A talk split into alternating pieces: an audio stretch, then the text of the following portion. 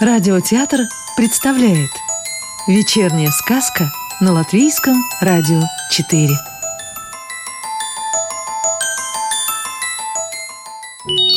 А сегодня слушаем сказки Иманта Зедуниса в переводе Юрия Коваля. Сказка о наморднике и наперстке. Встретились как-то раз намордник с наперстком «Пойми, друг», — сказал намордник, — «очень хочется на чью-нибудь морду намордиться, но не видать ничего подходящего». Надо сказать, что намордник этот раньше носила собака, но сбросила его, потому что решила больше никогда в жизни не кусаться. И вот теперь намордник гулял по городам и селам и, как уже говорилось, встретился с наперстком.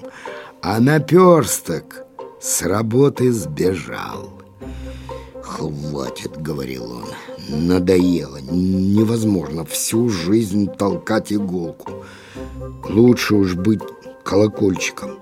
«Колокольчиком?» — удивился намордник. «Да ведь у тебя язычка нет». «Язык можно достать». Так они и бродили. Намордник морду искал, наперсток — язык встретился и мус. Ну, сладкий такой, вкусный, важный и надутый господин. А по-латышски, между прочим, мус так и называется – надутень. «Эй ты, мус-надутень», – сказал намордник.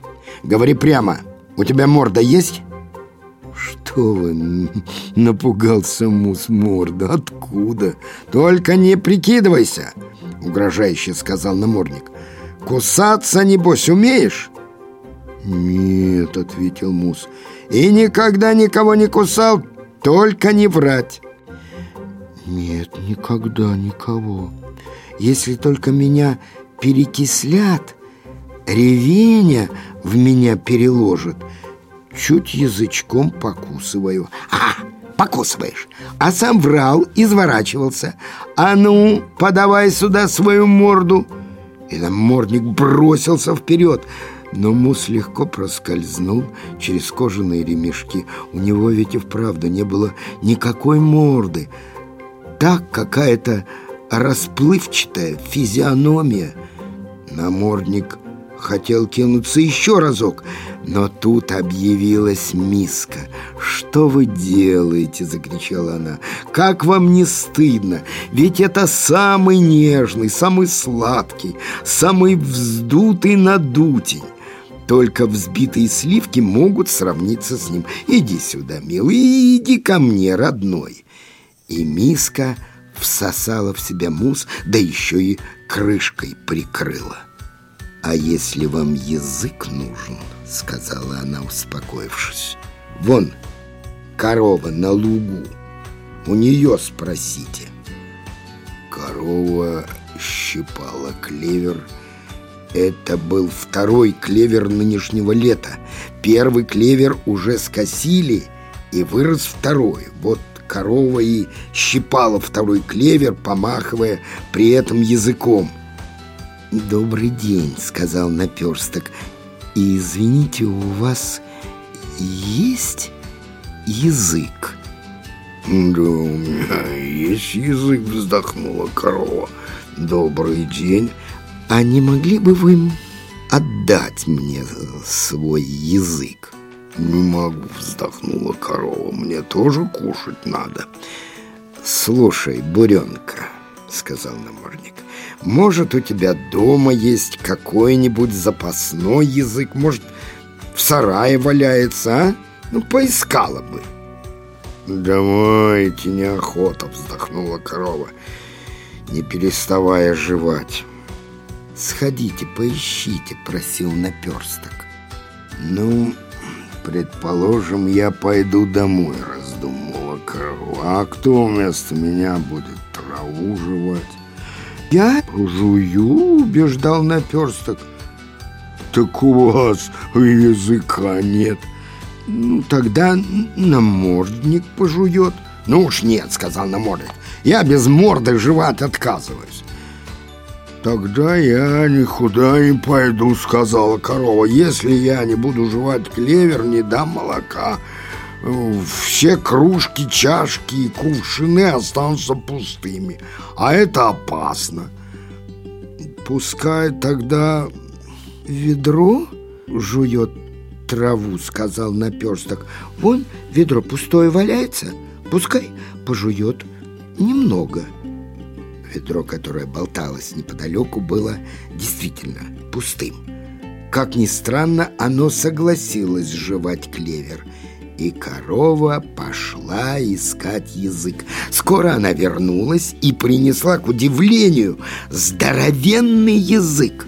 «Нашла», — сказала она, — «это мой запасной язык, Тимофеевочный. Я этим языком Тимофеевку загребаю, травку такую.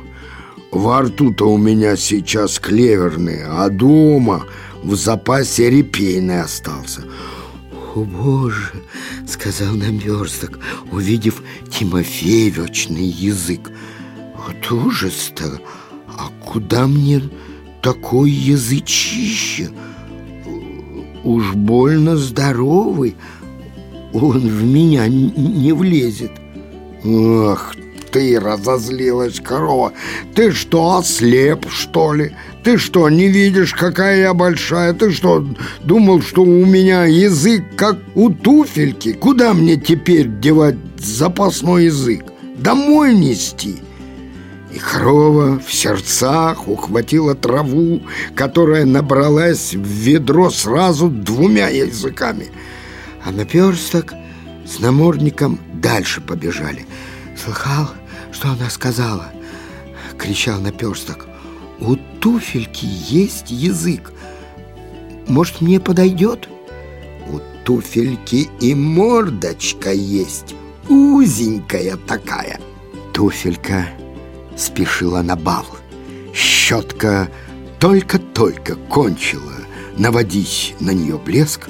«Ай, какой у вас чудесный язычок!»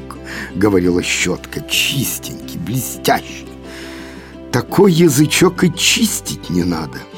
В этот момент и подкатился наперсток. Щетка взмахнула еще разок, и наперсток брякнулся в обморок.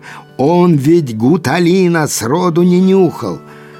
«Ты, парень, что-то перепутал», — сказала щетка, когда наперсток немного пришел в себя. «Тебе нужен цветок туфелька. Он, конечно, пахнет не так красиво, как гуталин, но в конце концов это мое личное щетка мнение». И наперсток побежал в сад а в саду как раз под окном росли туфельки, маленькие, сине-фиолетовые. Покачивались они на зеленом стебле. «Добрый день, туфельки», — сказал наперсток. «Имеются ли у вас язычки?» «Ты что, сам, что ли, не видишь?» «И они звонят?» «Да ты что, оглох, что ли?» Наперсток прислушался и ничего не услышал. «Девочки, он глухой», — сказала туфелька на самой верхушке. «Он слепой», — сказала та, что пониже. «Он бессердечный», — фыркнула третья. «Он железный, железный, противный. Иди на колокольню, железяка, с колоколом поговори». И наперсток взлетел на колокольню — но у колокола дам-дам не было времени. Дам-дам-дам попусту болтать дам. Ему надо было дам звонить. Дам-дам. «Ты кто такой, дам, дам?» — взревел колокол. «Откуда дам, бум, дым? Должен пальцы охранять, как дам, как бум, а ты болтаешься, дам, бум, дым, а мне на праздник надо звонить, дам, и на пожар дам, и часы отбивать дам, иди обратно, дам, трудись, бум, Он, бедная Марута, палец без тебя уколола. Ты кто такой? Откуда? Бум! Вы, конечно, хотите знать, куда девался намордник. А я и сам не знаю. Но он где-то рядом, подкарауливает.